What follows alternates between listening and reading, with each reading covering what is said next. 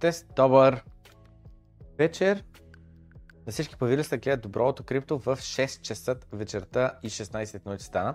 Довършах курса в Ledger, неговото обновяване, и заради това малко се забавихме. Просто аз го завърших преди 6 часа, обаче качах са видеята, чаках ги да се качат, след което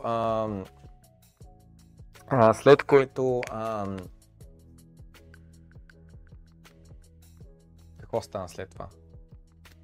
Ако скачиха видеята, почнаха да се процесват, каквото и да означава това. Няма значение. Значи сега, минавам през съдържанието, да знаете какво е. Вече 80% от курса е готов, публикуван. 20-30% все още се процесва видеото, заради това не съветвам никой веднага започне да го гледа, но докато свърши доброто крипто, вече може да го изгледа. Значи, за какво стана въпрос? Имаме Ledger Nano X курс. Ако го рефрешна този курс, ще видим новото съдържание. Значи това е старото съдържание. Ето тук. Това също е старо съдържание, но го разделих в отделна секция. И това тук е новото съдържание. Значи, старото съдържание имахме хардуерен портфел, 10 лекции, в които обясняваме какво е хардуерен портфел, сваляне на Ledger Live апликацията. И забележете, че има кои след това, където да се провери човека, аджеба, научил ли нещо, запомнил ли нещо, инсталиран ли на Ledger Live апликацията, пак някакъв коис, който е такова. След което имаме инициализиране на Ledger Nano X и създаване на Private Key, което е може би най-важното видео, и то е 13 минути дълго и нарочно е пуснато напълно публично, да може всеки да го изгледа, без да си плаща. Натискайте тук на play бутона и може да гледа ето тези първи 4 видеа напълно безплатно. Който си заплати 20 евро, ще има достъп и до останалите лекции. Значи, какви са другите лекции? Създаване на Bitcoin акаунт, пак квиз, въпроси как се създава Bitcoin акаунт, сме сигурни, че хората са разбрали. Създаване на торн акаунт, получаване на транзакция, само изтрива на Ledger след 3 погрешни пида. Буквално въвеждам 3 пъти погрешен пид в моя Ledger, за да покажа, ето го ръжа тук на биткоинерите, за да покажа как се самоизтрива, и след което идва квиз, погрешен пин код и самоизтриване, където се проверили аджеба хората, нали, разбрали са как работи и какво става. Криптовалутите, след което кратка лекция, 3 минути 30 секунди, криптовалутите не са на леджера, те са на блокчейна. Ответо идва квиз, какво ще се случи, ако си губите леджера, губите си криптовалутите или не ги губите. И колко сигурни са хардуерните устройства. Други думи, могат ли да бъдат хакнати потенциално, в миналото имало ли е хакове и така нататък. Обяснено в 5 минути и след което кратък квиз. Последствие този курс, който цената му не е мърдала вече от 2 години, този курс получи кратка добавка над него. 25-та дума, защита на частия ключ, където се обяснява, че ако имаме Ledger и ако използваме 24 думи, които си ги записваме някъде, може да добавим 25-та дума и после друга 25-та дума и друга 25-та дума и така на един частен ключ, реално, то не е частен ключ, на един seed phrase, на едни 24 думи, може да имаме редица портфели, като добавяме различна 25-та дума, и колко много това увеличава сигурността. А сега това, което е добавено, тук пише 6 лекции, но реално не са 6, просто все още чакаме да се допроцеснат видеята, за да може да се публикуват и другите нови видеа. Даже ето сега виждам, че и те са готови. Натискам публиш.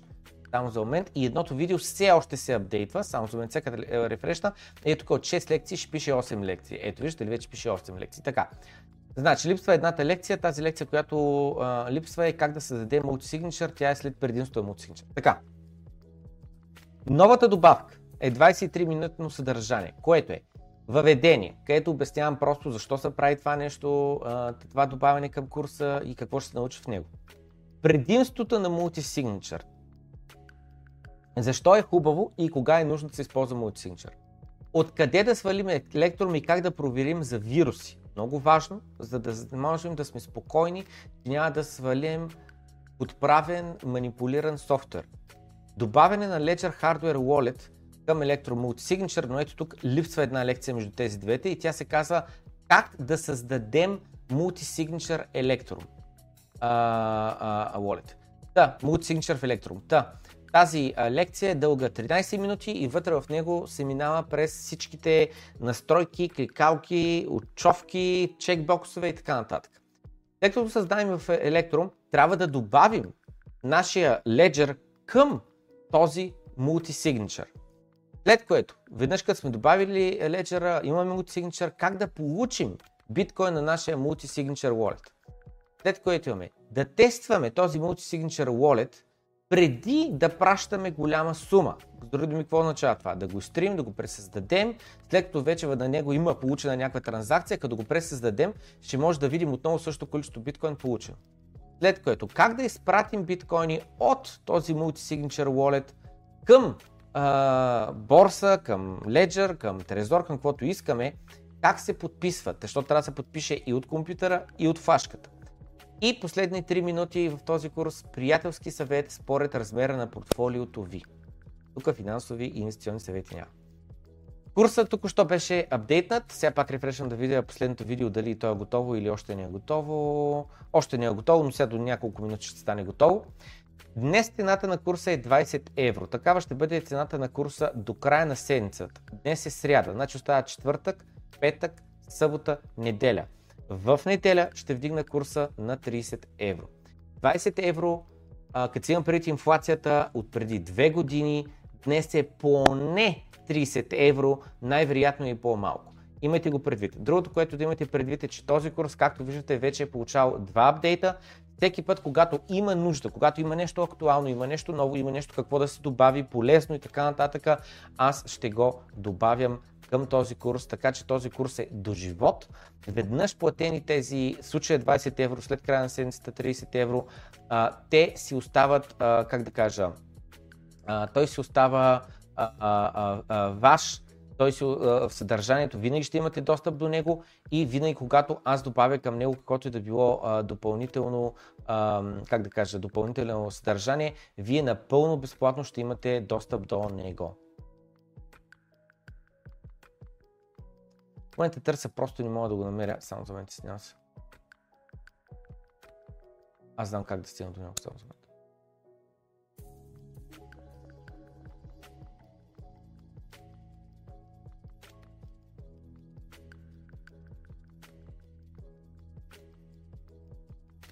Ми не мога да меря. Но мислям беше, че някой човек във Facebook беше написал време да се апдейтне Ledger курса и аз казах, ако знаеш колко си прав, защото вече ми беше в to-do листата за деня, да го свърша това нещо. Да, това е.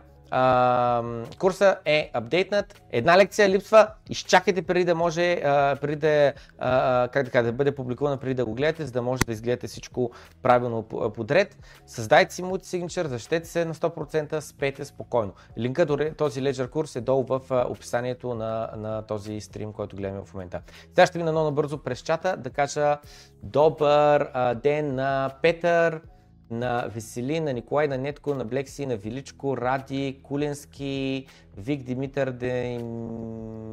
Дамян, Деян, Светозар, Алекс, Георги, Иво, Борис, Рали, Омани, Христо, Адаша, Пламен, Топган и Павлин. Много набързо прочитам какво се случва. Али просто като няма и се чувствам изостанал с световните новини и събития. После ще ударя и лайка, като всеки път. Чакаме проповедта. Успокоих се, като видях, че датата е объркана. Нямаше как да не объркам датата. Пастора ще добави апдейт към курса на Ledger, как да се направи multi-signature с Electrum. Чакам с търпение.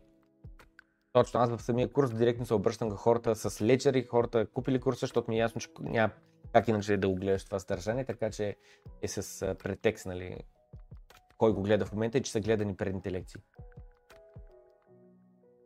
Над 2 години гледане на Дук и още чакам с нетърпение. Радвам се много. Добър ден, влака съм, после ще слушам. Накъде потъваш, Куленски? Честит празник на всички! Ай, стига го по-път до 10 минути. Пусна го на 10, после трябваше да го ресетна. Чака да се качат видеята, че да не лагва после да го тривам.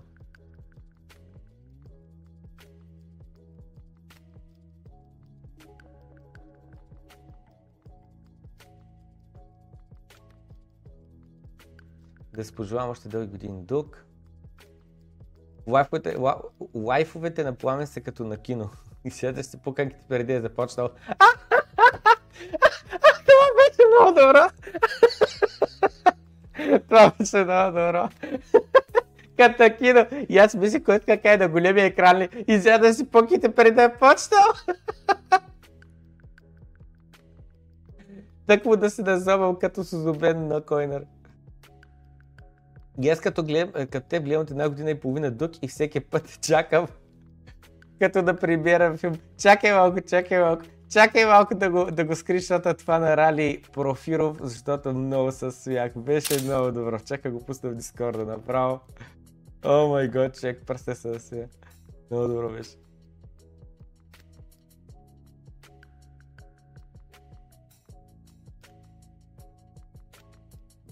Така, дайте започваме, много стържа. Така, ще напомням, ще пусна и във Facebook таковата и така нататък, че апдейтнати курса има много съдържание, вовеки веднъж закупено, в края на седмицата му се дига цената на 30 евро. Така, това е.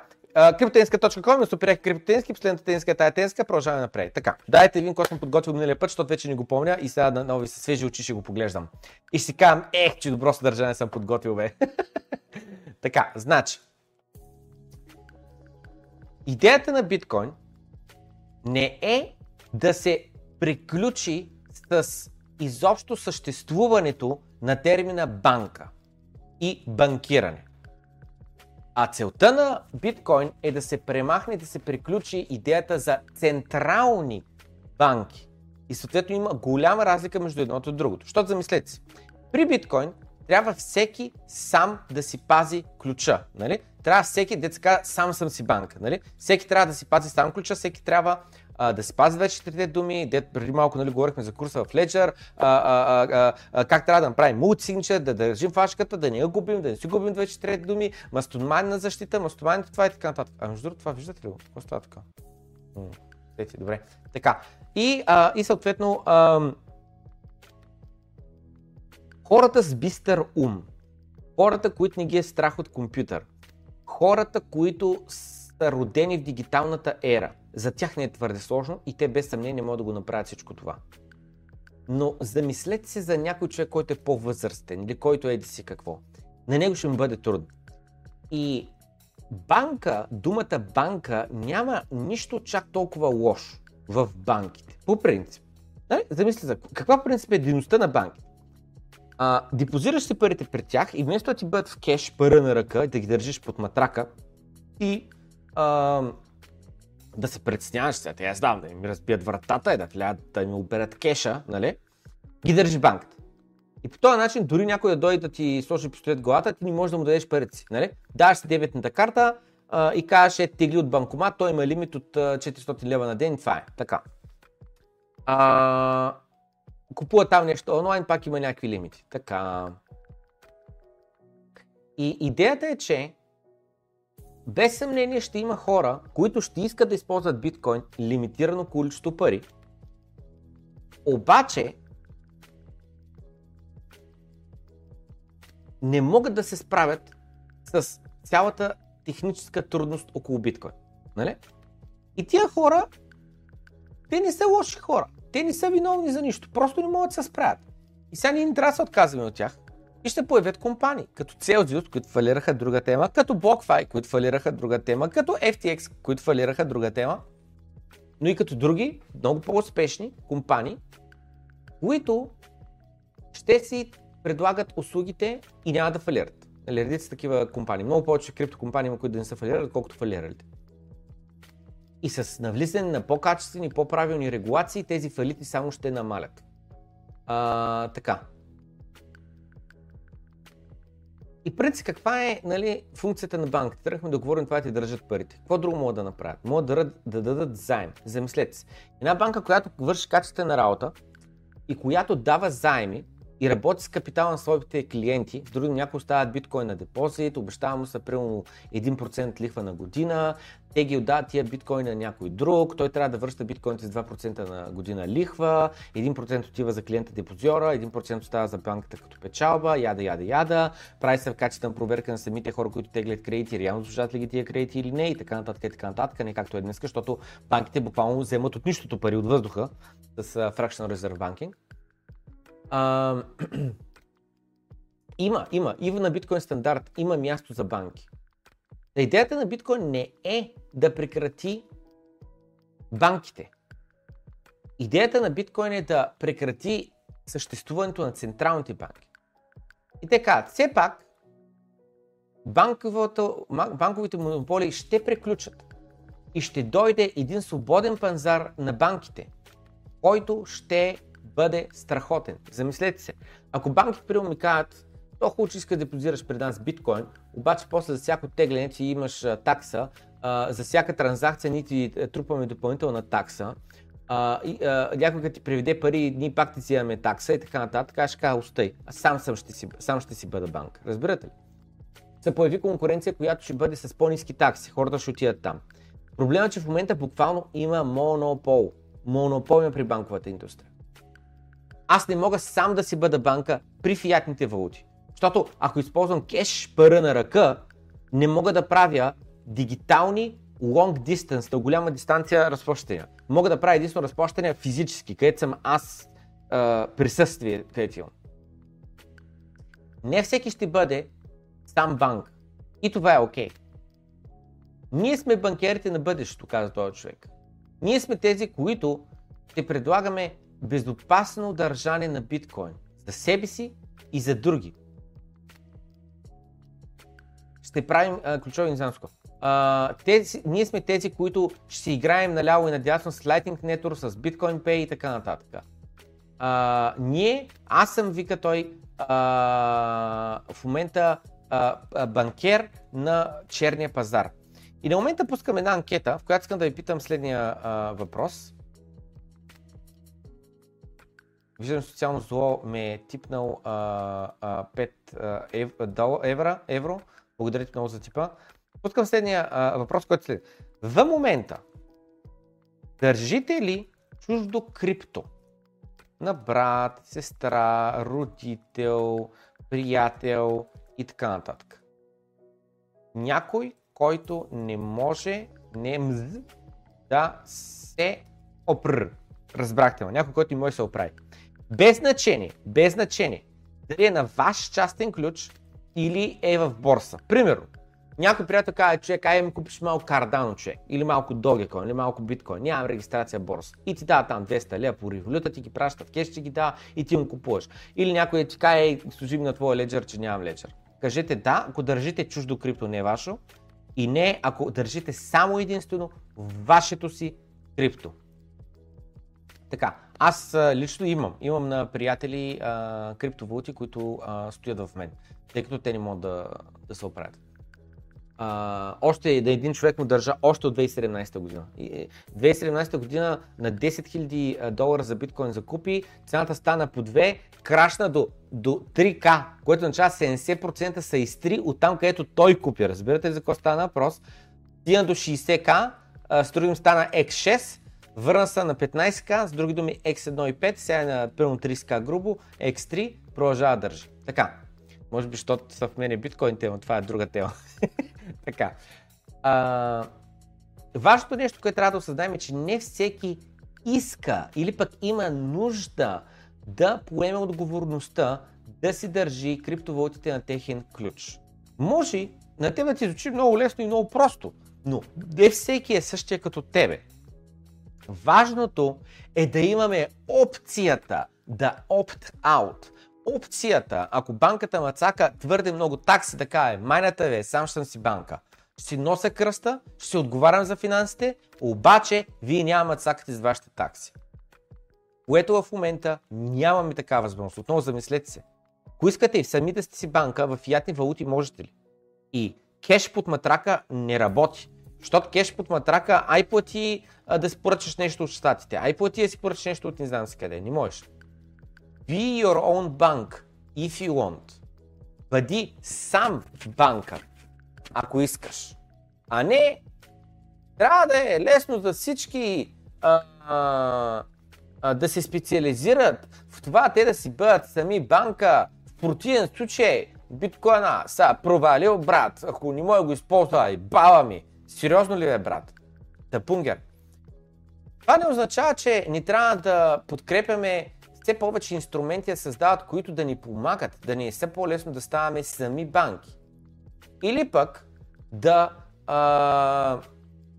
не, как да кажа, да не казваме нашите приятели да пробват, да тестват, да видят. Може би не е толкова трудно, колкото си мислят. Да им помогнем. Просто трябва хората малко са подпуснат. И да спрат да си мислят, че всеки трябва сам да си е банка, за да може биткоин да победи. Биткоин печели днес сега в битката срещу централните банки.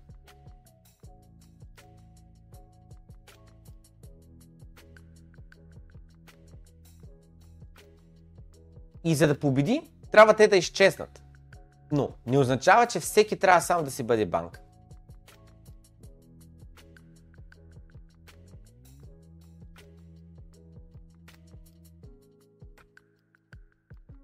Парите намалят риска в човешката специализация на това, в което те са добри, което кара човечеството да се развива. Мале колко силно изречение.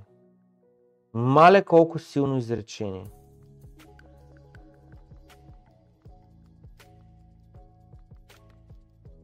Вау, колко силно изречение. Парите намалят риска на хората да се специализират в това, в което те са добри, което кара човечеството да върви напред. Разбирате ли? Тото само замислете. Ако нямаме пари, аз трябва само да си отглеждам царевицата или там жито, което ще де, за да може да си правя хляб и бира. Трябва сам да си отглеждам доматите и краставите, ще имам за салата. Трябва да си гледам кокошките и кравите и не знам си какво. Трябва сам да си строя къщата и да си редят си керамидите и да си мажа с цимента и така нататък. И охрана трябва да си бъда, и лекар трябва, и всичко трябва да си бъде. Разбирате ли? Защото сме на принципа на бартерна икономика. В един момент се окаже, че имам твърде много кокошки, да мога да ги разменя за една крава, половината. Ако в един момент се окаже, че лисицата ми изява кокошките, да мога да продам едната крава, да си купя обратно кокошки, за да мога, нали, да имам такова, да имам, как се казва, да имам пак пилите, нали, за яйца. И замислете се, ако нямахме пари, ако аз искам да се специализирам тясно в определена сфера, то така се получава, че аз първо съм зидар. И той идне един месец, може да се окаже, че никой не му трябва зидар. И аз умирам от глад, човек. Защото по-рано съм зидал за малко месо, после съм зидал там за нещо друго, ма то се разваля бързо, ма то не знам си какво. И в края на краищата парите дават тази супер лесна, нали, как да кажа, флуид, нали, течност е едно, която прави икономиката течна. С други думи, много лесна, много гъвкава. Нали? И това го знаем. Знаем как, нали, парите що са полезни, защото лесно да правим търговия, обаче никой не бях го чел точно по този начин. Парите намалят рискът на човешката специализация в това, в което са добри. Защото някой е добър в рисуването, друг в пеенето, трети в танците, четвърти в спорта, пети в математиката и така нататък. Което кара човечеството да напредва по-бързо. Защото в пъти по-добре да имаш специализирани и много добри експерти в различни сфери, отколкото всички да сме майстор всичко и всички да сме общо взето повърхност. Нямаме нужда от банкери и адвокати и доктори и телефонни специалисти и всички те обаче в същото време да бъдат и експерти по банкиране, както и в техните такова, нали, специалности. Да банкираш не означава, че получаваш лихви. Означава, че твоите пари са защитени от загуба. По-добре, отколкото сам можеш да го направиш. О май гот, и това изречение колко е силно. Пак ще го прочита. Банкирането не означава, че ще получаваш лихви. Банкирането означава, че твоите пари ще бъдат защитени от загуба по-добре, отколкото сам можеш да го направиш. О май гот, направо боли главата, като прочита толкова добро изречение. Ох, толкова е дълбоко, that's от 60 децака. Jesus! Буквално, човек. Вау, колко е добро това изречение. Искам да си ги запиша на Facebook стената, човек, тия и двете изречения. Невероятни са, невероятни са. Значи сега. Едното изречение беше...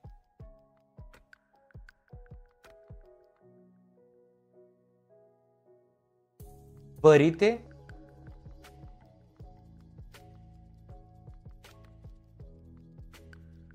е така, чак, ще го оставя на драфт, че искам да реша с картинка или как да ги, публикувам. И другото изречение е това. И двете изречения са what the fuck, човек. What the fuck, запомня ли? Пейс трябва да бъде. Невероятни изречения. Да, това е, нали, замислете се, ви в момента защо задържите парите в банката. Не ги държите там, защото не ги държите там, защото получавате лихва, ами ги държите там, защото имате повече доверие на банката, отколкото на самите си себе си. Решават си проблема с къде да си държа парите. Невероятен трет, натиснал съм лайка, натиснал съм и букмарка. Ако ви харесва това съдържание, натиснете и вие лайка, нека да достигнем до повече хора.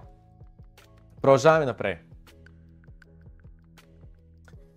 Реших да добавя биткоин към моето портфолио. Нали, това е в кръга на шегата, това е, нали, лирически герой, измислен герой и така нататък. И като той решава, дай ще купя малко биткоин. И съответно купува GBTC. GBTC е Grayscale Bitcoin Trust. И държиш биткоин последните 5 години, от 2017 до сега. И тъй като те имат годишна такса от 2%, това означава, че ти си като цяло на загуба днеска 10%. Разбирате ли? Ако си купил един биткоин, днеска имаш 0,9 биткоина, така или иначе. И ти казваш, знаеш какво, остай го аз този GBTC, дай да си купя истински биткоин вместо това. С други думи 0,9 биткоина, ама да ни намалят повече. Обаче се отказва, че не можеш да си изтеглиш биткоина от GBTC. Можеш да изтеглиш единствено и само неговата доларова стойност. Съответно, трябва да платиш 30% данък. Примерно си го купил там на 10K, сега е 30K, печалба 20K, значи трябва да платиш $6000 такса. И в края на краищата, като махнеш тия 10%, като махнеш тия 30%, ти си с 40% по-малко биткоин, когато си го купиш биткоина. Разбирате ли за какво стана въпрос, човек? Егати мъката просто, егати мъката, тези GBTC, какъв фейл,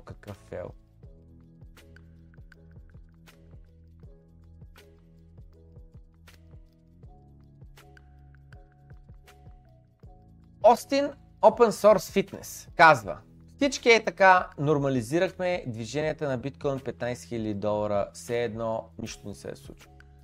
Биткоин от 15 000 стана на 30 000 за около 12 седмици. Нали? И сега ще отворя графиката на биткоин. Трябва да погледнем, само забележете. От A тука до A тука, до A тука, 100 дена, които са 3 месеца. 12 седмици. Нали? Ей това движение. Цената се вдигна от 16K до 30K. 15K движение, грубо. И ние си мислим, тото и кой е? Вижте го, какво е той? Движение за мравки ли? Вижте, нали? Чакай, ще премахна така логаритмичната графика. Нали? Ей, това е движението. И вижте, при това е било 60K биткоина, нали? При това е било 60K все пак. И тук на 30K и се каме от 15 до 30K, тото и движение, нищо не е. Обаче, ако върнем 2017 година, когато аз започна да инвестирам, само забележете. Това беше същото движение, виждате ли? 5K бяхме и тук. Ей, тук бяхме 5K. И след 5K, нали, до върха, движението беше нови 15K. С другим, това беше вече еуфорията, това беше надуването на балона, това беше пукването на балона. Виждате ли? 15K движение. И това беше да гранд финали. След мултигодишно подготвяне, ефекта на халвинга, ефекта на мимкоини, на ауткоини, на шиткоини, на следващия етериум, на следващия биткоин, на лотончейн, на витчейн, на не знам си какъв чейн, карданото тогава излезе. Ефекта на всичкото това, на до биткоин, от 5K до 15K, нали? И после дропна до 3K. В момента направихме същото движение от $15,000 и хората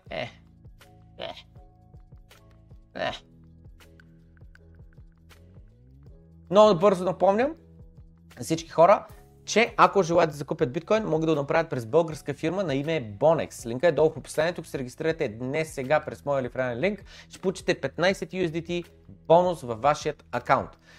Подгответе се за идният bull market. Ще искате да продавате. Ако правите dollar cost average, може да го правите през Bonex. Ако имате проблеми с закупуването на биткоин, от която и да е друга интернационална по-голяма борса, тип Kraken, Binance, така нататък, същите неща, можете да си решите проблема чрез Bonex. Българска фирма, може кеш пара на ръка да носите в EasyPay. Аз лично съм чул, така ми бяха казали преди време, че Киро Брейка с неговия кеш през EasyPay купува от Bonex биткоини. Шегувам се, естествено, човек едва ли има биткоини.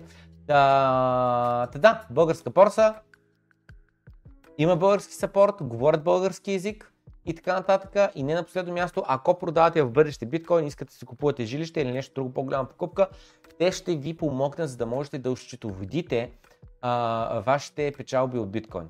Така че станете техни клиенти днес, за да може да сте спокойни, защото знаете, като дойде фомото, като видим биткоин стока, край. Резервациите ще тлачат със седмици, месеци и така нататък. Просто ще бъде някакъв ужас, както е всеки божи път. Продължаваме напред.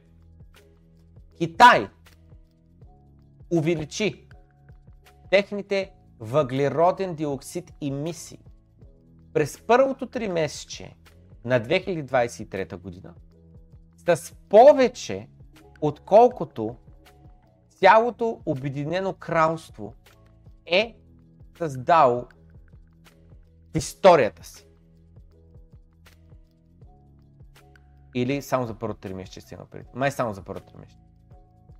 Само за 3 месеца те изтриха целият бенефит, в смисъл целият, как се казва, не печалба ми, как се казва, бенефит. Бенефит, разбрахте ма, на Обединеното кралство от техния план за хаштаг Net Zero. Програмата им за 2050 година би донесла. Така.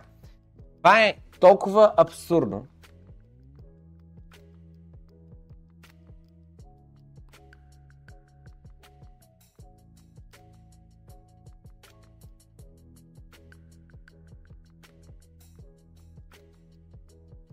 Че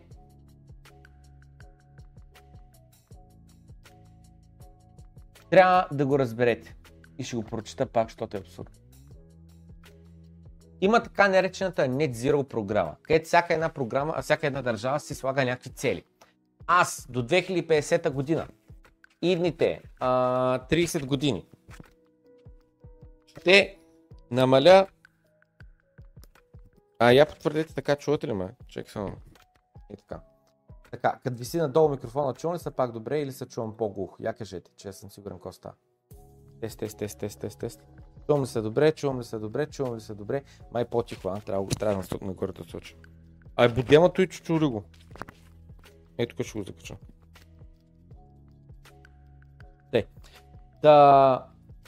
Така, трябва да намаля малко микрофон, според не малко пишете. Така, значи, всяка държава си има програма, колко иска да намали своите емисии от 2050 година.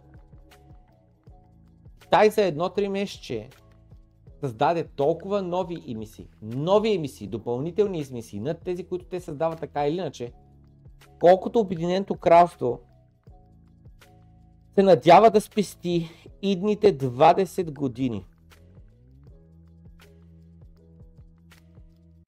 В физическа болка съм, разбирате ли? Това за мен е буквално измама все едно. Те ни казват, няма да карате коли с бензин, слагаме там колите различни групи, в центъра не можеш да влизаш с кола, която от тази група, защото много замърсява, няма ползваш много климатици и твоя самолетен билет, знаеш, създава 500 тона въглероден диоксид, съответно ще имаш лимит на колко ти можеш да летиш и вдигаме допълнително цената на артикули спрямо това ти колко въглероден диоксид произвеждаш, имам проблем с кравите, много се охригват и съответно много е такова, не е добре кравишкото месо и така нататък. И цялото Обединено кралство, идните 30 години Те казват, аз ще се лишавам от това, от това, аз ще намалям. 30 години подред. Това е цяло едно поколение човек съзнателен им живот. Нали? От как започват работа, докато се пенсионират. От 25 до 55 годишна възраст. Всичкото това, де те искат да го спестят, Китай тук що го замърси за едно 3 месече. Разбирате ли за кой говоря, хора? Не знам, боли ма главата, не знам как да го кажа. Боли ма главата. За едно 3 месече, брат. За едно 3 месече замърсиха толкова, колкото Обединеното кралство опита да спести за 30 години, човек. О май год, бе! О май год, бе! Това е пълна измама с тия прости, разбирате ли? Това ви казвам, аз дето го покрихме доброто крипто, чакайте да го потърсим. Покрихме го. Покрихме го, мисля, че ако пишем в търсачката си от уши излезе, един човек в Англия дето го обясняваше. Те така, какво ние може да направим в Англия? Какво ние може да направим в Англия?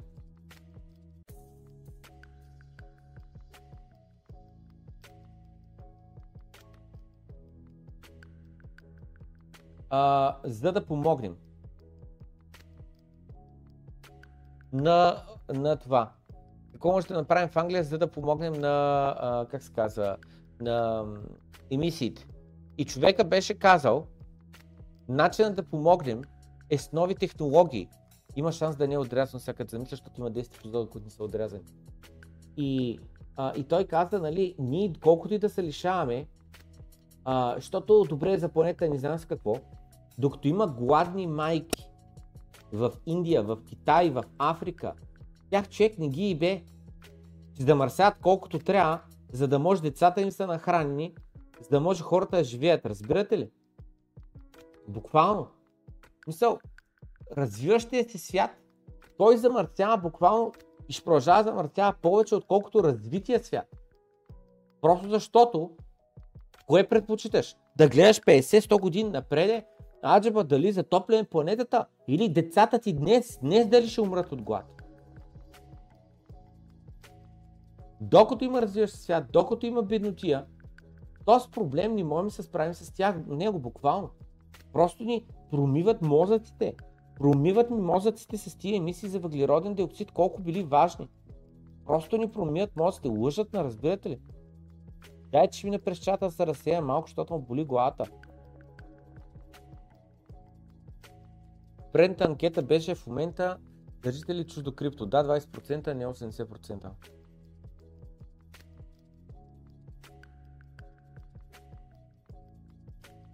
Привет, Чукундурес. Здрасти, Михаил.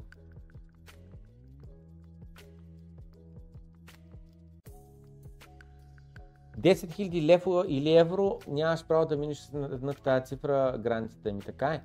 Съответно мисълта ми беше, аз биткоин минавам с 5 милиона, никой нищо даже не знае, че съм минал. Какви са стартовите заплати в тези криптокомпании в БГ, няма да съм представя, но за него съм чувал, че има доста високи заплати. Над стандартите за бранша си, за всяка една сфера, в която наемат хора.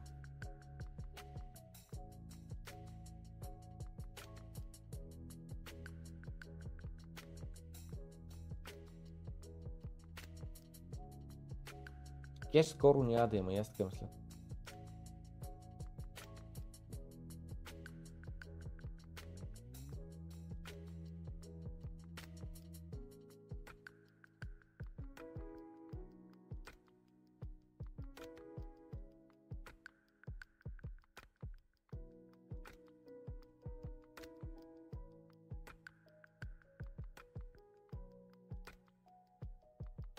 Ползвам Bonex и почнам пред EasyPay и става много бързо и лесно, браво. Пламен не е, защо всички 0,1 биткоина са в Bonex? Тайна майна. Скрипвам за Bonex доста лесно е. Чакайте. Аз ще копирам на тез.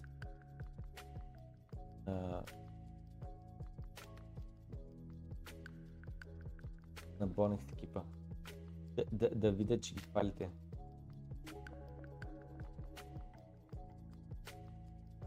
Арбе, бак ти бавния компютър, ще заредиш ли?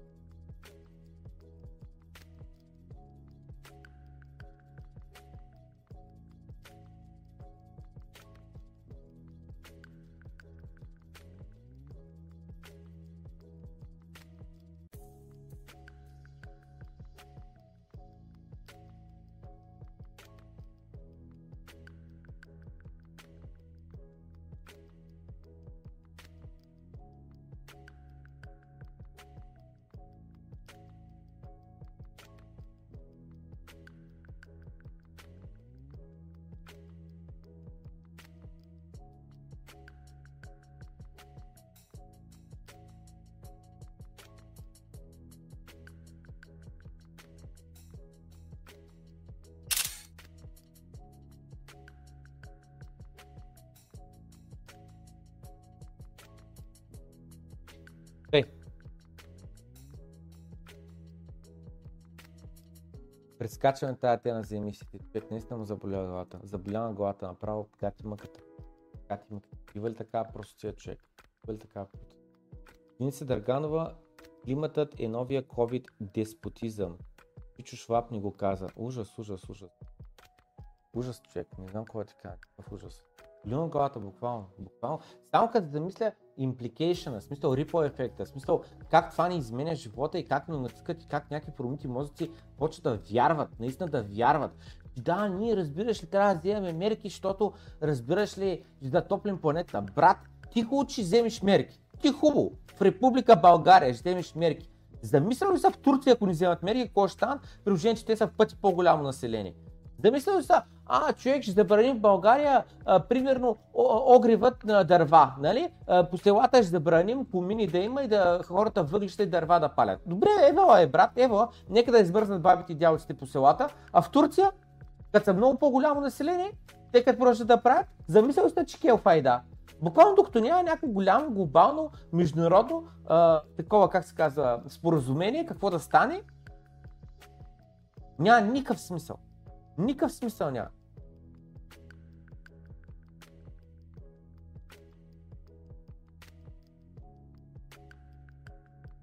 Тъй, продължаваме напред. Глобалният дълг е $400 трилиона. И Джером повика, на кого подявали таки дължим? На Магнито ли? Няколко такива коментара имаше, е така, и питах, а на Марс ли ги държим тия пари? 400 трилиона долара е в момента глобалният дълг. О май гот, чек. Дайте Google на Global Debt. Global Debt. Колко е? 305 трилиона и тук е пише 18 май. Добре, 400 или 305 трилиона ли? Няма значение. Различни цифри, без те са ужасно много пари. И сега въпросът е, буквално на кого ги дължим тия пари? И не може ли просто, нали, е така някой ти беше питал, добре, сенсора, до кого ги дължим? Един човек обяснява, ми дължим ги един на друг. Нали? И с други думи, абсолютно правилно. Аз дължа на Драган 5 лева, а той ми дължи на мене 10 лева, а на Драган някой друг му дължи също 5 лева. Крайна каща дълга е 0, нали? Защото Драган като се получи дълга от ония 5 лева, той ще има нови 5. Аз му дължа 5 и той ми дължи 10 и в крайна каща всичко се анулира. Тъй. Обаче проблема е следния. Дългът на планетата Земя е по-голям, отколкото парите. Дългът не може да се върне, буквално. Така работи системата. Чакайте малко да пусна анкета, че ми става интересно. Чакайте само за малко да питам. Знаете ли, че дългът не може да се върне? Знаете ли, че има повече дълг от пари? Никога не може да се върне всичкия. Знаете ли го това? Защото е така, просто ми е интересно колко нови хора има общо взето в това, защото това коментира много пъти. Така е. Никога не може да се върне всичкия дълг. Никога. Няма достатъчно пари. За да може да се върне това, което става, че много хора, за да върнат стария дълг, те трябва да вземат нов дълг. Заради това така опират и нещата правителството. Там е малко по-сложно, защото те са и държава, има доход, има няма с какво и така нататък, но това е друга тема. Лудни се! И то, I'm coming for my money, идвам и си искам парите.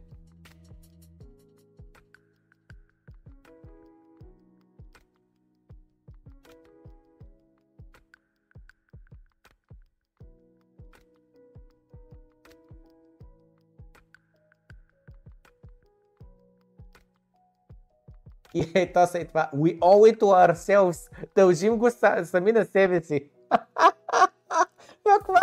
Буквално. Единственият начин да напишеш такава простотия е да напишеш с главни и малки букви по неадекватен начин. На кого дължим $400 трилиона? Дължим го сами на себе си. А човек, хинска болка е човек. Цялата монетарна система е някакъв абсурдизъм. Толкова е абсурдно. Printer is on, let's print more. It's possibility, Magneto for the win.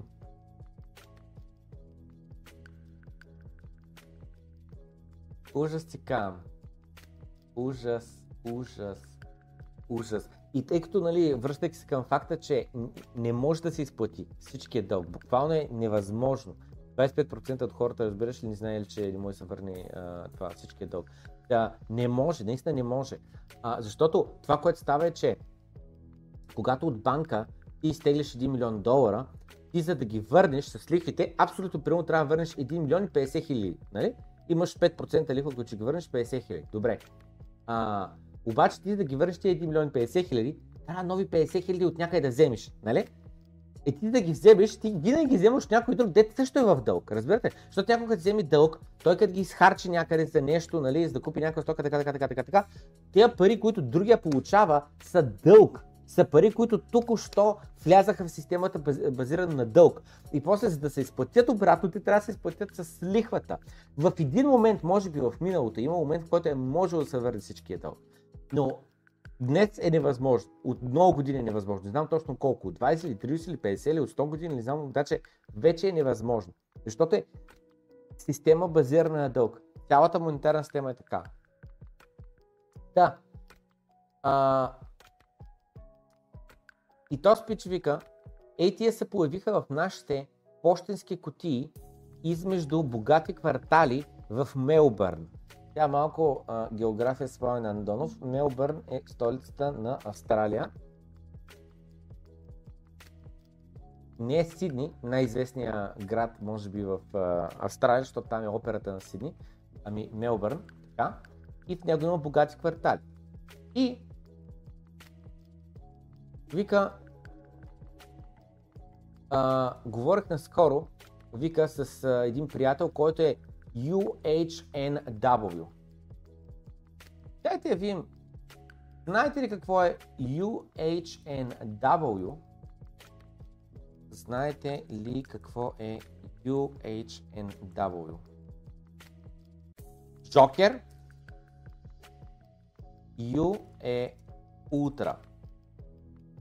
Не бързайте да отговорите, само забележете, наскоро в разговор с UHNW приятел, значи това е някакво прилагателно, на тема тяхната инвестиционна теза на тема биткоин. Така, идва е това нещо, където пише You are too rich, твърде богати, само забележете, вземат такива, принтират ги и ги пускат в пощенските кутии на някакъв квартал в Мелбърн, където се живеят по-богати хора, нали? Абсолютно примерно, да кажем, че по-богатите те обикновено са между другото около водата. По-богат квартал, да кажем, че ще бъде ей той е тук. Имаме, пускаме човечето долу и дай да видим. Ей тук в ей тия къщи, нали? Вижте, това хубава къща има човека. Нали? Значи този човек е богат, за да може да има такава хубава къща, нали? Тук вижте, само всичките тук до него. И хубави модерни къщи са си направили, нали?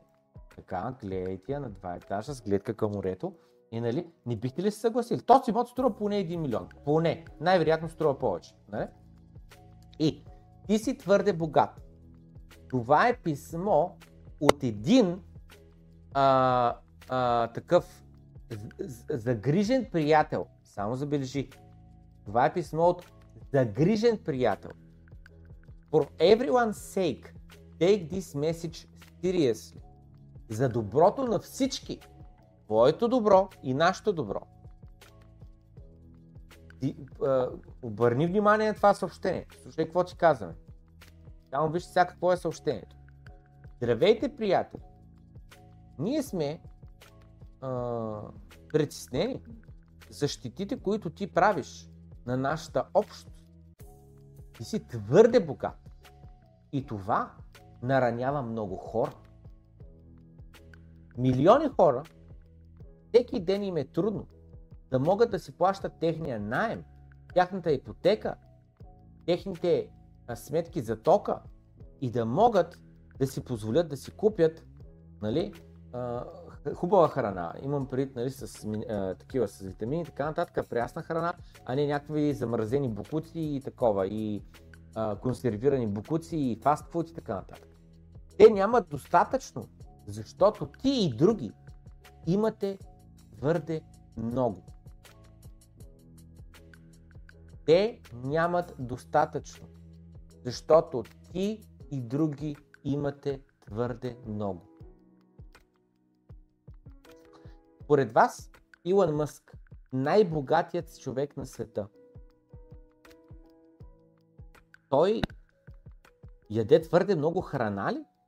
И заради него гладуват други хора. Илон Мъск ли е виновен, че гладуват други хора? Нали? Какво означава това, че щото имаш твърде много, заради това другите е такова? Знаете ли какво става, когато са много богатите хора? Те купуват някакви пълни простоти, които хората не биха ползвали. Карат ламбота, супер скъпи коли, които са безсмислени коли, нали? Които ти реално не може да караш на пътя. Те са толкова ниски, че е най-малката бабунка и тя колата ти се щупи. Те имат някакви абсурдно изкуство. Дед бедните хора въобще нямат нужда от тия неща. Те не ги търсят. Бедните хора какво ядат? От какво имат нужда? Имат нужда от картофи, от ориз, от малко месо, от не знам с какво и така нататък, нали? Имат нужда от просто 4 стени и покрив. Това е. Добър, богатите хора разхищават, но разхищават съвсем друг тип неща. Не е причина супер богатите хора, че има гладни и останали бедни хора.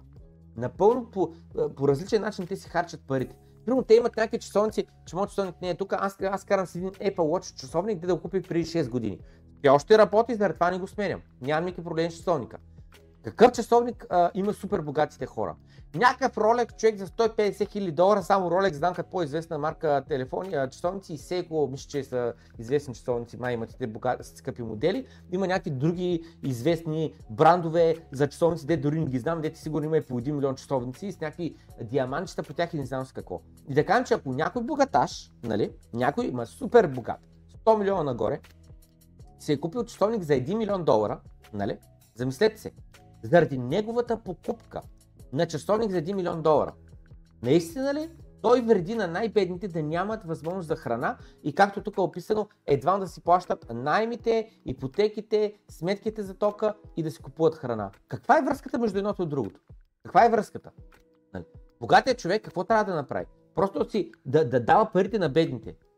И те да продължават примерно да не работят, да не са образовани, да не знам си какво и просто той да ги храни.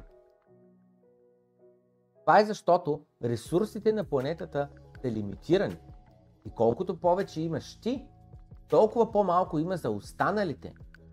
И в момента ти отнемаш повече, отколкото е справедливо да отиде за теб.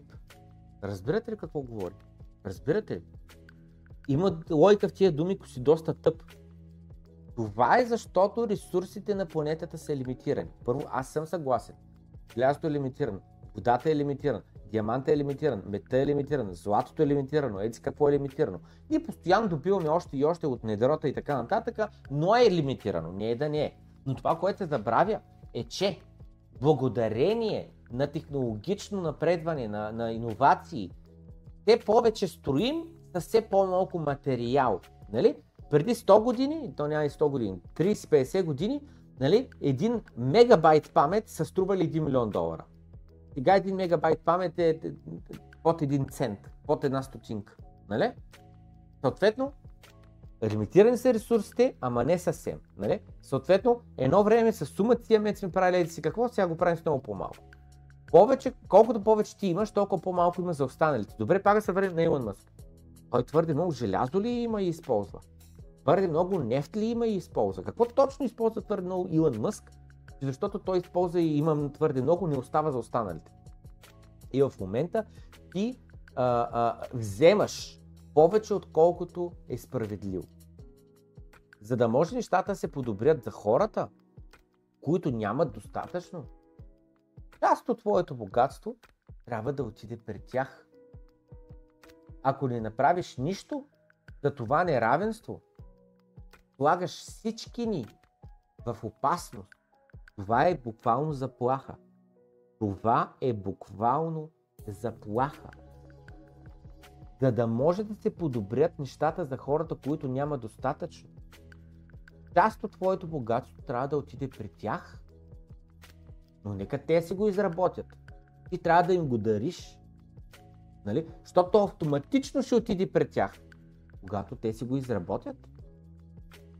Ако не правиш нищо за това неравенство, защото ти си богат, има други по-бедни, всички ние ни слагаш. You put us all in danger. Ти всички нас не слагаш в опасност, забелявате? Важно в опасност, защото ние ще дойдем и ще разбием къщата, дойдем да те ограбим и ние ще сме под риск. Защото те ограбваме и мой не се случи нещо, докато те ограбваме. Полицията мой нахвани, ти мой не застреляш. Историята ни учи, че голямото неравенство в богатството води до омраза и злоба измежду хората, които не са богати. Естествено, озлобени нокойнери. Много озлобени нокойнери ще има в бъдеще. Аз ви казвам, в момента рисувам една голяма мишена на гърба си. Аз ви казвам, като правя тия предавания, като говоря за биткоин, като говоря, че е бъдещето и че прави долар кост авъридж и така нататък. След 10 години в моята глава шанса биткоин да не е 1 милион долара е минимален. И когато биткоин е 1 милион долара, озлобени нокойнери българи ще ме мразят. Ще ме мразят, аз ви казвам. Ще гледат то стъпия Пламен, изкарал е късмет. Ходил той в Англия, направил е пари, ясно ми е той. Изкарал е късмет. Няма да гледа, че той ходил, пачкал, пестял. Няма да мисля, че рискувал е. Купувал, докато всички останали се преценят на биткоин, дигитални валути там, ала-бала, пирамидки, Zero Sum Game, за всеки продал има купил, за всеки спечелил ма загубил, не знам какво, занимава с глупости, между да седне да бачка, нали? Няма така да мисли, а ще мисли, изкарал е мет. Нали? Днес какво си мислят, бъдеш какво си мислят. Днеска биткоин е лош, утре като биткоин победи, аз ще съм лошия. Аз ви казвам, историята ни учи. Когато има неравенство на богатството, това води до омраза и злоба измежду хората, които не са богати. Ако достигнем една точка, която вече на хората им кипне, има доста несигурност и доста така разбор или каквато е думата. И насилие ще има, което ще сложи всички ни в опасност. Само забележи. Други думи, буквално, а според вас някой богат ли го е, който знае как работи икономиката ли го е писал? То потенциално някакъв човек, дете двам върза двата края го е написал това нещо. И съответно той казва и мен ще ме сложиш в опасност. Защото аз утре като изляза на протест, не на протест, но как се казва, на такова демонстрация, дето ходят там, палят къщи, хвърлят бутилки молотов, чупят прозорци и така нататък. Аз ще бъда под риск, моето здраве, моят живот и ти ще си виновен, че аз съм излязъл на протест. Това бъдеще трябва да бъде избегнато. Тъй като ти си някой, който допринася за това неравенство, имаш възможността и отговорността да премахнеш неравенството. Можеш да го направиш, като се откажеш от голямо количество от богатството. Само забележете, substantial portion of your wealth. Не казват a little bit, не казват е така малко, а ми казват substantial. Трябва да се откажеш от голям процент от богатството си. Това не е просто заради етични причини. Това ще помогне обществото да живее в хармония и да няма хаос по улиците. Пускам нова анкета. А докато чета направо, тръпки имам по бюджета. Пускам нова анкета. Старта беше, знаете ли какво е UHNW? Joker U е утра. Да, 9%, не 91%.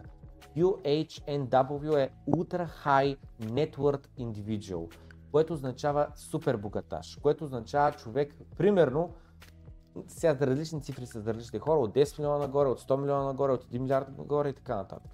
Пускам нова анкета. Ако вие успешно за труд и предприемачество успеете да направите 10 милиона. Къщи, коли, картини и така нататък. И така нататък. Бих се отказал от 8 милиона от богатството си. Бих се отказал от 8 милиона. Не бих се отказал от създаденото. Идеята не е като умираш. не е като си на 60 години, не е като си на край на такова. И не да го дадеш на децата си, като наследство. Ами, под да се откажеш, идеята е, както ти просперира бизнеса, както работиш по 12 часа на ден, за да може този бизнес да продължава да се развива, да работи, да печеля пари и така нататък. И както аджеба, буквално, щом имаш 10 милиона богатство, което да кажем 2 милиона в една хубава голяма къща или апартамент, примерно още 2-3 имота за още 2 милиона, купил си акции, купил си биткоин, купил си злато, купил си къщи, не къщи, ми коли примерно за 1 милион да кажем или за 500 хиляди, нали? Една супер хубава кола, една джипка и една еди си какво, за 800 хиляди да речем. Нали? И сега в момента получаваш такова писмо. Би ли се отказал от 80% от богатството? Да, какво трябва да направиш сега веднага, за да може да бъдем всички ние в безопасност? Правилното нещо да направиш сега веднага е да започнеш да раздаваш твоите активи, които реално не ти трябват, на хора, които реално им трябват. И не се притеснявай. Ти можеш да живееш комфортен живот с много по-малко, отколкото имаш в момента. Първа стъпка. Дай си инвестиционните имоти, които ти притежаваш, на хората, които в момента ги наемат. Или на други дълготрайни наематели. Други думи, ако ти си купил, пример, имот в жилище и ти живееш в него, да кажем, че си купил или наследил една панелка от родителите си в в София. И пестиш, събрал още 15 000 евро. И имаш достатъчно за депозит за още една панелка. Инфлацията ти яде парите и си кажеш, човек, аз по-добре да купя тази панелка, да изплаща ипотека, да пусна един наемател, нали? И той ще ми изплаща ипотеката. И даваш 15 000 депозит и вече да кажем, че това е станало преди точно като COVID-а като дари. И да кажа, че в момента 2 години по-късно вече си изплатил още така 10 000 евро от новия имот и получаваш и това писмо. И който в момента ти е наемател, ти да му дадеш, да му дариш, да му подариш, то тук не пише продай му го. Нали? Тук това, което пише е Give any investment properties you own to the people currently renting them.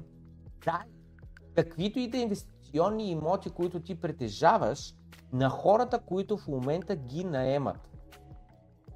Да ги дам, бе, човек. Аз за това ли съм пестял? Аз за това ли съм се решавал вместо да харча и да живея? За да мога после да дам депозит за апартамент, втори, инвестиционно портфолио да създам от имоти, да мога да останат за децата ми, да мога един ден да се пенсионирам.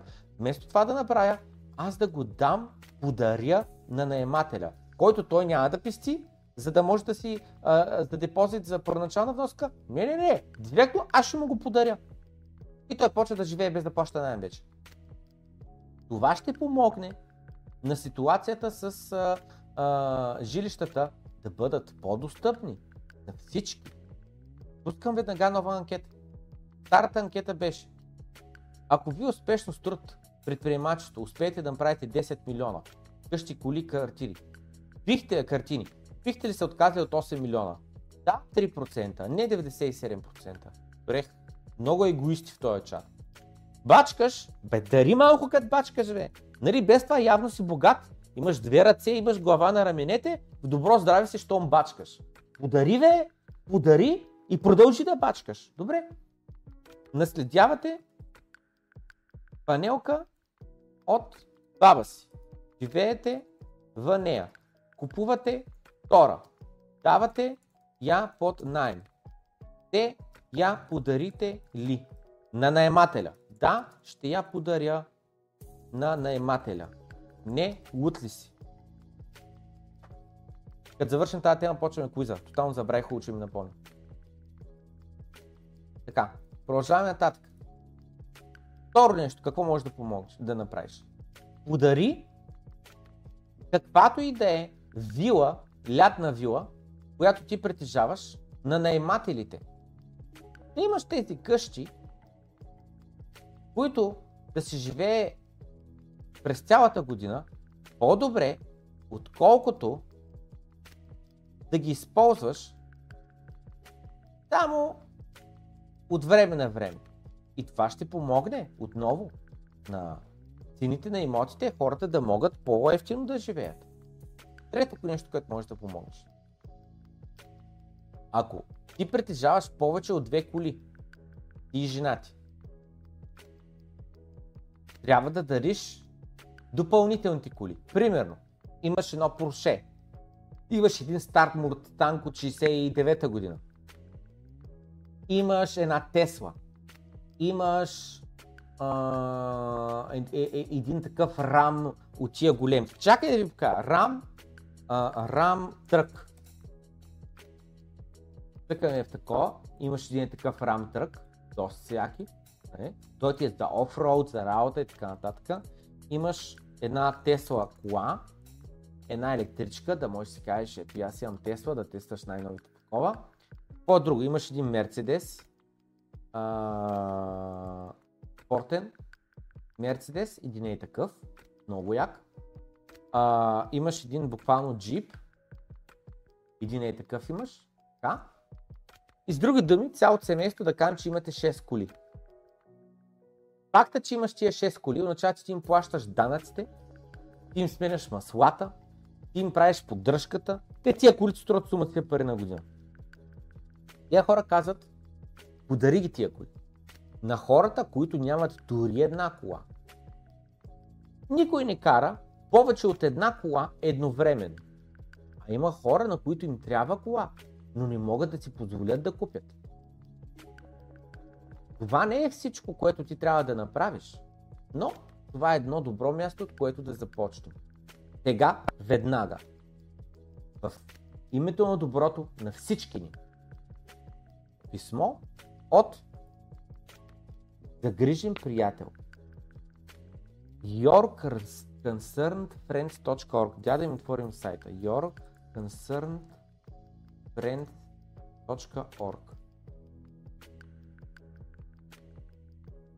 Hello friend, здравей приятелю, получиш си писмото ни. Ако имаш въпроси или коментари, ще се радваме да ги чуем. Пиши ни имейл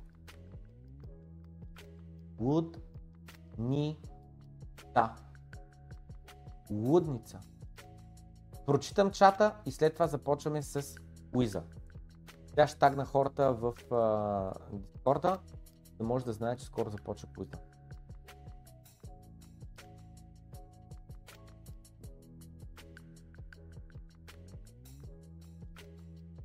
Тия куизове, напомням, че имат награден фонд. В момента не знам колко е наградния фонд, след малко ще разберем. И напомням, че който е в нашия Дискорд, може да участва дори и да не е Патреон.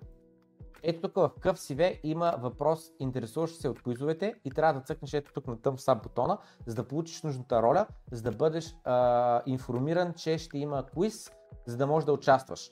Награден фонд, който от нас се спонсорира и всеки може да печели биткоин през нашия Дискорд, напълно безплатно. Това буквално е стани богат в YouTube. Така, отивам тук на куизове и ще почнем след малко, само искам да я напрещата на много. Предният въпрос беше, наследявате панелка от баба си, живеете в нея, купувате втора, давате я под наем, те я подарите ли? Да, ще я подаря на наемателя 4%, а не от 96%. И които са казали да, искам да ме информират, когато да купят втори имот, аз ще бъда наемател там, продължение на 2 години и после ще се радвам да ми я подарят тази панелка, защото 2 години наем, примерно по 600 лева, са около 15 000 лева наеми, които аз ще платя. Удоволствие с след 2 години живот в една панелка и изплатени 15 000 лева, се радвам да ми я предпишат и да я притежавам. Благодаря много. Пишете ми коментар отдолу и ще се разберем. В момента имате ли панелка да се нанеса в нея? Ако нямате, просто се свържете с мен, когато се закупите. Аз имот нямам в момента, по квартира живея. Доволствие ще ви плащам на ваш найем във вашата квартира и естествено след 2 години, след като стана вече дълготраен наемател, ще ми я подарите. Всеки, който е цъкнал на този бутон, лъжи себе си или нас ли иска да лъжи, не съм сигурен.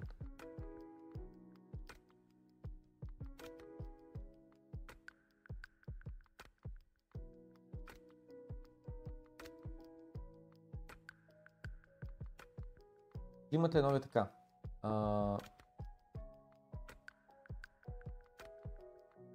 То най-лицемерното е, че ако имаш пари, няма проблем да отделяш силото, общото. Направи джетове, никой не им гледа силото и миси. Всеки сам сноси греха, ако е у борчове и децата му го носят. И от две новата пръчка, с която ще кръчкат масите хора да отиват посоката, която е изгодна на управляващия елит. Абсолютно да. Лека вечер, чао, ще ми изгасне батерията. Чао, до утре, Христо.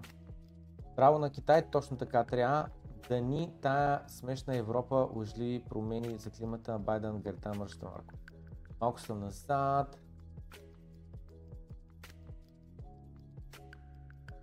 Беше споделил един клип на Дан Пеня, да, където храни яко една климат активистка, да.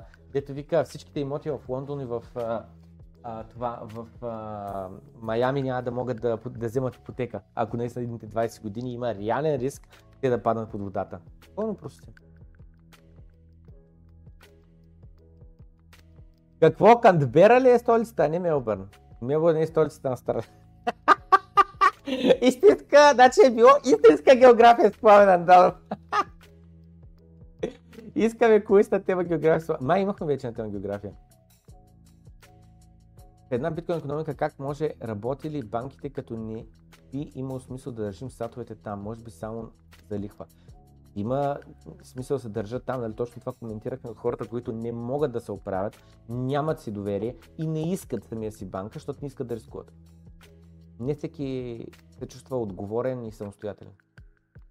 Когато неравенството стигне някакво критично ниво на дадена територия, следва революция. Това не може да бъде избегнато. Някой друг пробва ли да натисне X от ляво на листата? Крипто е един вид революция, корекция до сегашното наравенство. Така Орнбъв е най-узбения нокойнер. Нокойнер, ако имаш 10 милиона, добре да си наемеш малка част на армийка за поне 1 милион. Също няма да ги даря на фундация. Дори и да бих се отказал, бих избрал там някъде да отидат. Абсолютно да. Какви са тия комунисти? Ужас! Как буквално се повтаря историята не е истина. До какво води омразата към по-предприемчивите знаем. Историята учи. Малко са тези, които се учат от нея, затова всичко се повтаря. Не може всички да бъдем безопасност. Опасността е част от живота. Напълно съм съгласен. Мога и с по-малко, мога и с повече. Колкото имам, ми е добре. Ако не е нокойнер, значи не се признава. Харесвам как завършва с Your Concern Friends. Абсолютно. Няма да се откажеш, ще си купи автомат. Абсолютно, аз така. Мое си е бе, аз съм се трудил за него, разбираш? Аз съм пестял, аз съм отделял, аз не съм ял, аз не съм пушил, аз не съм наемал курви, тия пари, нали? Тъй, че след това си мой. Купувам един автомат да дойде да ми ги вземат. Доброволно никой от нищо не се е отказал. Доброзорно много хора от много неща са се отказали. Други са и минали гилотината.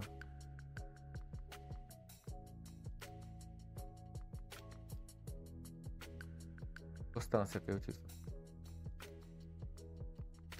В Нидерландия няма филм за наследиш имот на близък. Трябва да платиш някакъв процент от стойността на имота на държавата, не съм сигурен колко беше, лудница. Един човек ще подари на наемателя. Ако някой не може да си опази 10 милиона, значи не са били негови, само така си мисля.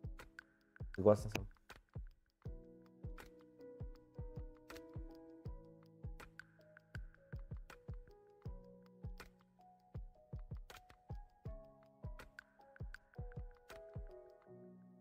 Купете си и я дайте да поем под найем. Той няма до 10. Той наема до 10 броя. Точно така. Минахте ли темата на Ledger в някои от лайфовете? В миналия епизод минахме темата за Ledger.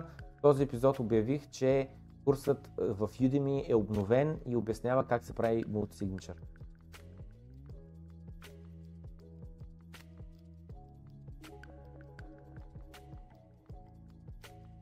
Тъй, започваме с куиза. Давайте. 12 000 тоща за сега. Добре, значи сега ще типна да наил още такова.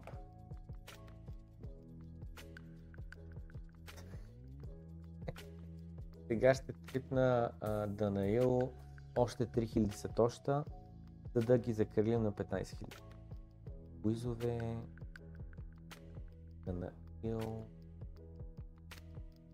user 3000 submit.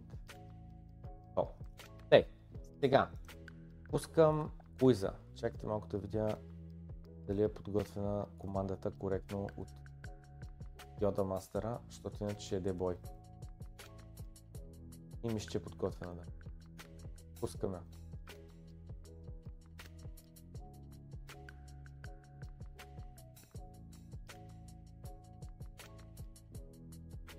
Кои две държави се свързват с евротунелът? Великобритания и Франция. 3.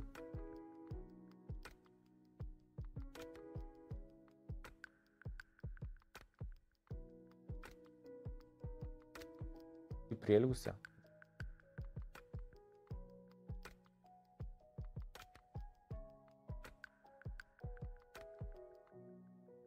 Раунд код.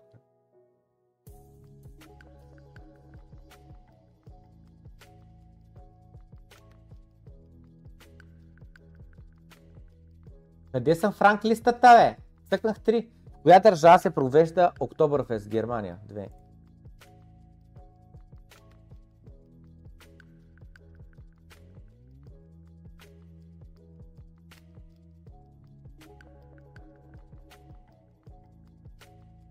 Напълно съгласен с Кирил от Тенев, който им писа панелката и вилата ще се наложи да ги подаря, само ако решат, че вече не мога да ги опазя и ако решат, че си струва да бягам вместо да загина. Напълно съм съгласен.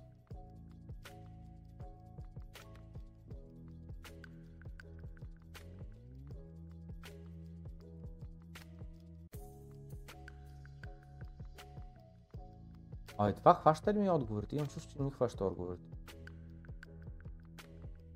През коя година Пловдив беше европейската столица на културата? Jesus, отдавна беше. 2018 трябва да е било.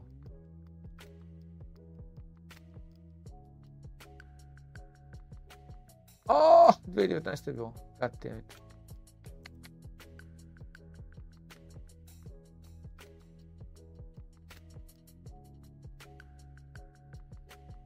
Виждал съм табелите там. Юстей! Варна беше също столица, така културна столица. Коя е най-дългата река в Европа? Май е Дунав, между другото. Нил не е в Европа, Урал не съм е чул, Волга не мога да се сетя къде е. Мисля, че е Дунав, между другото. Мисля, че е Дунав. Да, да, точно така, от Шварцвалд, от Германия. Ма не, това чува се дали съм го учил под това, че Волга ли е човек? Къде е река Волга по дяволите?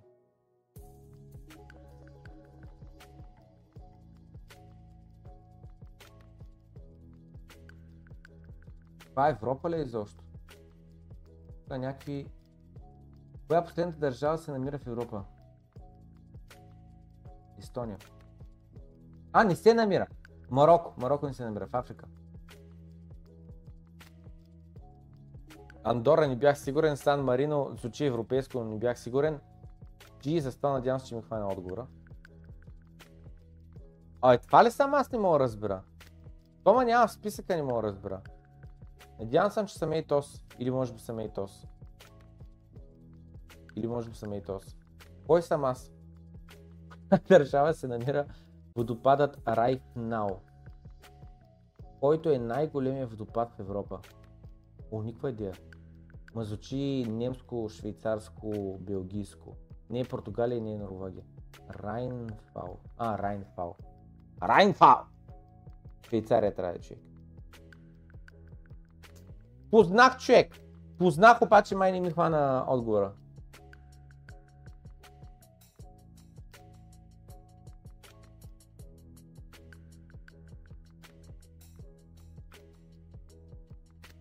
Какво е Ориент Експрес? Вулкан е човек, влак е. Кафе. Компас. Надявам се, че ми хвана отбора.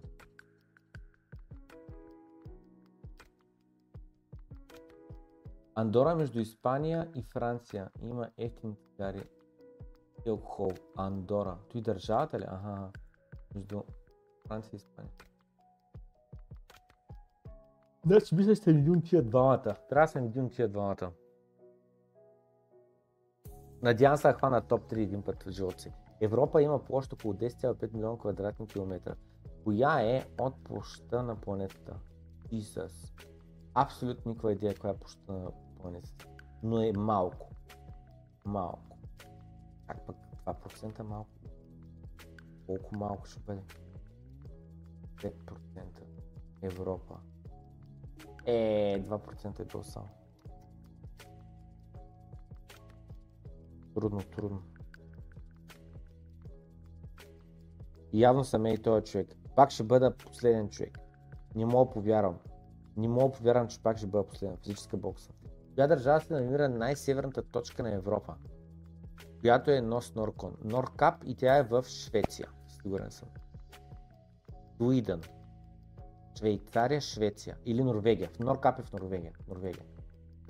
Или в Швеция. Норвегия. Не се казва Норкюн. Норкап се нарича. Той е номер 101, ако пак падне надолу, това пак съм аз. Върнал, да. Както и да е. Норкап се казва. Норкюн.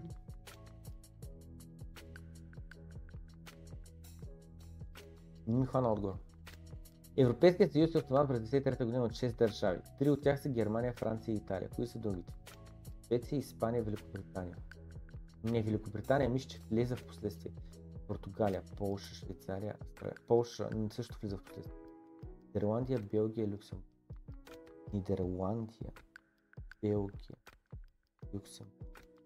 О, човек, наистина не знам. Или е Нидерландия. О! Познах, обаче твърде късно го цъкнах. Тя го седен човек. Къде съм сега? Дайте ви минуля в таковато, не мога да разбера. 20-то място от 55. Топ 50 съм. Топ 5, напредваме. И много отговори не ми хвана. Аз ги цъкам преди да е такова, то докато загрей. От тако. Чакайте малко, кой въпрос ми беше странен? Да, Норкюн, чакай малко сега.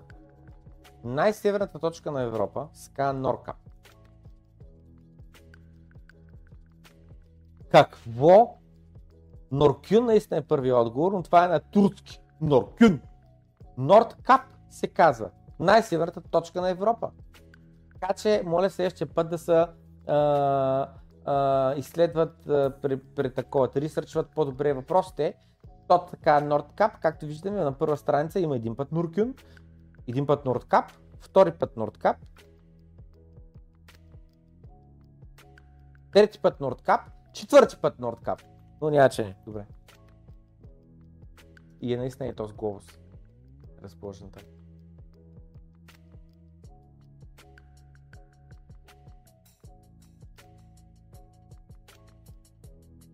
Супер беше куиза, добри въпроси, интересни. Даем кои са топ 3. Който и този да е по дяволите, и те знам.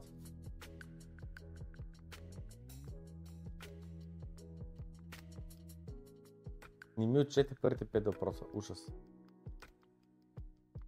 И така, в момента се разделят 15 000 сатошта на тези 3 победители на границата. Колкото идва там, 8000, 4000 и 2000 сатоща или там каквото идва. Само секунда, Кайрен, дайте да го видим. Ето вижте, той човека не е патреон, не е от екипа, нищо не е, виждате ли? От Пловдив е и е всезнайко, с други да ми интересува се от това. Интересува се от куизовете. И сега той ще получи награда, 8000 сатоща или нещо такова. Без да е патреон, без да е нищо, напълно безплатно ще има тази възможност. Между другото, споменавам просто, че от Patreon получих имейл, но все още не съм го разучил, че ще има възможността да се пусне trial, тест, други думи, на Patreon. Напълно безплатно. Ще можете да станете патреони. Така че ще го пуснем тази функционалност за известно време и после ще я премахнем, за да не се злоупотребява с нея. И разбира се, ще продължим да раздаваме, базирайки се на коментари, такива Patreon статуси. Дайте сега да раздадем много набързо от 2-3 Patreon статуса и продължаваме напред. Отварям комент пикъра, отварям YouTube, отивам на предаване на живо, отивам на последното предаване, копирам го, пействам видеото, казвам Filter Duplicates и 15, Get Comments, 22 са, натискаме Start. Значи, Адмирал Траун печели за една седмица безплатен Patreon статус от ниво 2. Трябва да си отговори на собствения коментар с Discord името, за да може да му го дадем. Избираме още един победител, който е Иван Тонев. Лайк за тебе, Чкундур. Получава за една седмица безплатен Patreon статус от ниво 2. Натискам пак Старт и още един човек печели, трети последен. Петко Дубараджиев. Един лев днес е повече от един лев утре. Абсолютно правилно. Печели за една седмица Patreon статус в нашия Discord. Всички останали хора, които не са късметли и не са патреони, могат да станат патреони. Линка е долу в описанието. За 10 лева на месец ставате патреон. Имате достъп да видите мнозинство. Значи имате право да пишете във всичките тези публични канали и да виждате скритите канали. Просто нямате право да пишете в тях, да участвате, но имате възможността да пишете, ако искате да четете. Но ако искате да имате възможността и да пишете, е ниво 2. За ниво 3 получавате достъп до платени материали, ниво 4 получавате достъп до Glass Node графиките, ниво 5 получавате достъп. Първо, давате максималното пари, които бих получил като дарение от някой от аудиторията, и второ, имате достъп веднъж в месеца на 30-минутен разговор. Това е. Продължаваме напред.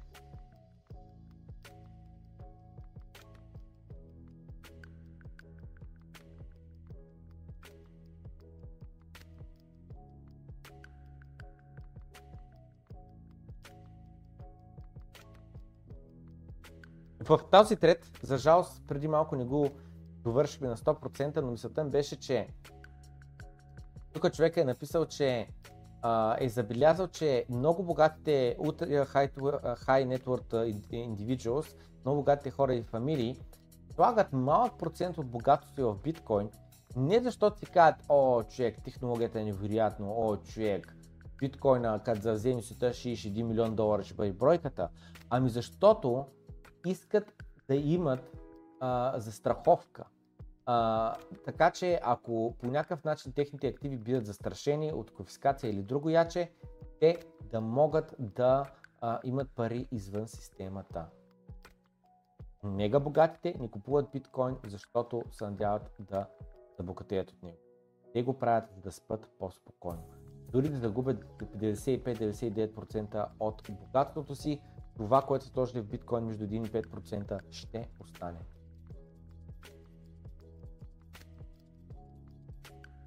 Бутните.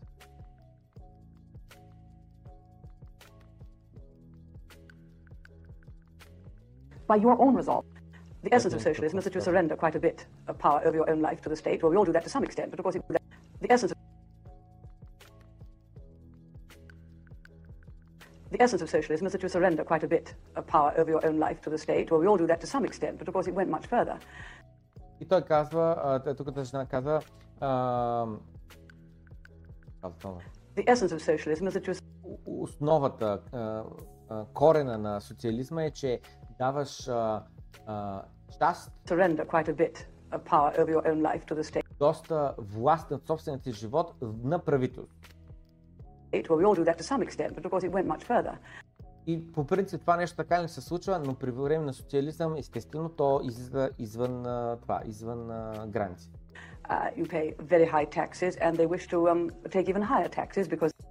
Ти плащаш доста високи данъци и естествено държавата иска да получава още повече. Само замислете, 20% ДДС, 10% данък печалба, пенсионни осигуровки, здравни осигуровки, пътните данъци, годишни данъци, данък имоти, данък не знам си какво, дивиденд данък и така нататък. Само замислете колко данъци плащат. Много е според мен. Според мен наистина е много. И каква е, нали, идеята, че политиците могат да харчат парите по-добре, отколкото хората ще ги изхарчат. Те ще ги изхарчат по-интелигентно.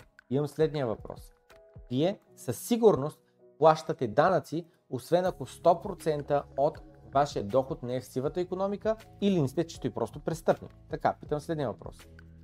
Според вас, политиците харчат ли по-умно, добре парите от данъците, отколкото вие бяхте, ако нямаше данъци? Защото ако нямаше данъци, ще имате повече харчета. Ще харчите повече за почивки, с други думи хотелите ще получат повече пари. Ще харчите повече за коли, с други думи автомобилната индустрия, майсторите ще са по-добре. Ще харчите за което си там искате за нещо друго и с други думи ще решите за какво си ги харчите. Има, нали, примерно проблеми с пътищата, нали? Такова, различна конкуренция, агенции се получават, които, нали, да се конкурират, за да могат да таковат, за да могат да изземат парите, за да ремонтират пътища. Получавате оферта, буквално тук на улицата, във вашия квартал и са казани. Аджепа, искате ли, нали, да се дадете примерно от всяко семейство по 100 лева, за да може там да се финансира управенето на пътища или не знам си какво. Или примерно между София и Пловдив, такова, как се казва, пускате, нали, оферта, дайте да оправим магистралата, трябва да се платят примерно 20 милиона или там 100 милиона, може да се стомнищи цифрите, не знам. Идеята е, политиците харчат парите, защото са по-умни, те ги харчат по-добре. Колкото повече ти отнемаш с данъци, толкова по-малко остава за свободния пазар, за предприемачите, нали? Защото ако нямаше данъци, всичко ще бъде на принципа на свободен пазар, както преди малко обясних. Най-различни фирми, строителни фирми правят оферти. Дайте всички в София да платят по 100 лева или по не знам сколко, за да може да се асфалтира, да се поддържа пътя между Бургас и Пловдив. Само между Бургас и Пловдив. Бургас и Пловдив, София и Пловдив, това е. След това друга оферта между Бургас и Пловдив, както са включат всички други такива градове помежду им. Айде, ако искате да има магистрала, трябва да платите. И влиза първа оферта, втора оферта, трета оферта. Колкото повече данъци се плащат и политиците решават как да ги харчат, дали да отидат за пенсии, дали да отидат за здравето тако, дали да отидат за образование, дали да отидат за защита, за сваляне на цената на газта и така нататък, или предприемачите, като правят оферти, народа с най-директната демокрация, гласуване с портфела, да решат. И тя казва, създаването на богатство идва от предприемачите, идва от частните фирми. Замислете се. Не е държавата тази, която измисляла следващия най-як, качествен двигател, който да гори по-малко горило. Не е държавата тая, която подобрява интернет скоростта.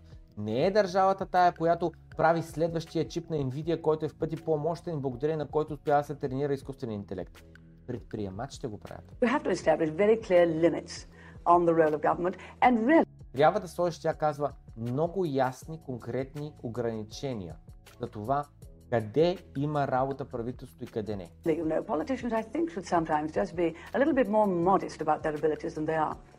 И тя казва, според мен, политиците трябва да са малко по-бити на тема това какво те могат да постигнат и какво могат да обещават, отколкото са те в момента, защото, нали знаете, големи политици, големи усти, много, много, много обещават. Защото те нямат възможността да управляват всичко в цялата държава, а и не е наша работа.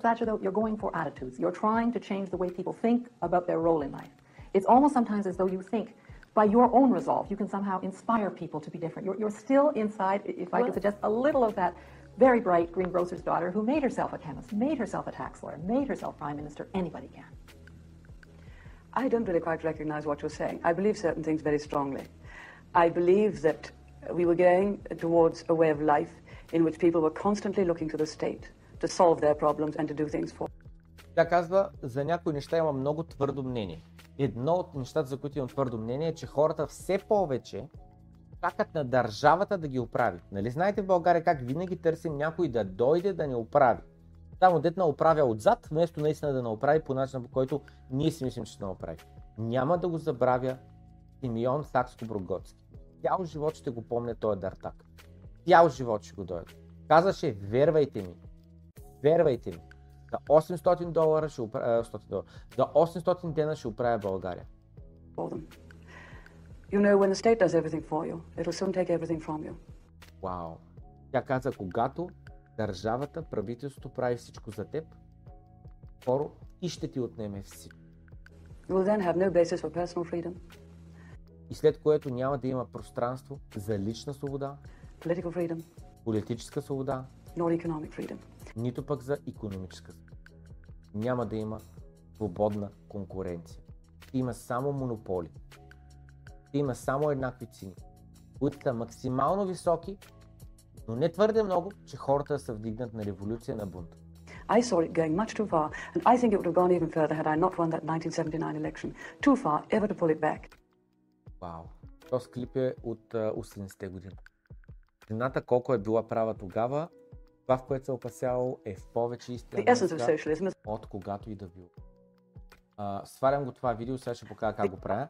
Отирам в един сайт, Save with Video в Google и за един сайт SSS, ето е SSS Twitter. Пействам ето тук Twitter видеото, линка, тъкам най-голямата резолюция, то се сваля, отивам, отварям Facebook и качвам това. Качвам видеото, което тук ще свалих. Видно не е това видео. Как се казва? То отишло в тая папка. И тя какво казва? Есенс of socialism is какво? The essence of socialism is that you surrender quite a bit of power over your own life to the state. Well, we all do that to some extent, but of course it went much further. You pay very high taxes and they wish to take even higher taxes because they think towards a way of life in which people were constantly looking to the state to solve their problems and to do things for them. Хората постоянно чакат на държавата да се погрижи за тях, да им реши проблемите. И след това какво каза жената? You know, very bright, so soon take everything from you. You know, when the state does everything for you, it'll soon take everything from you. Когато държавата прави всичко, скоро те също това не. И ще ти отнеме всичко.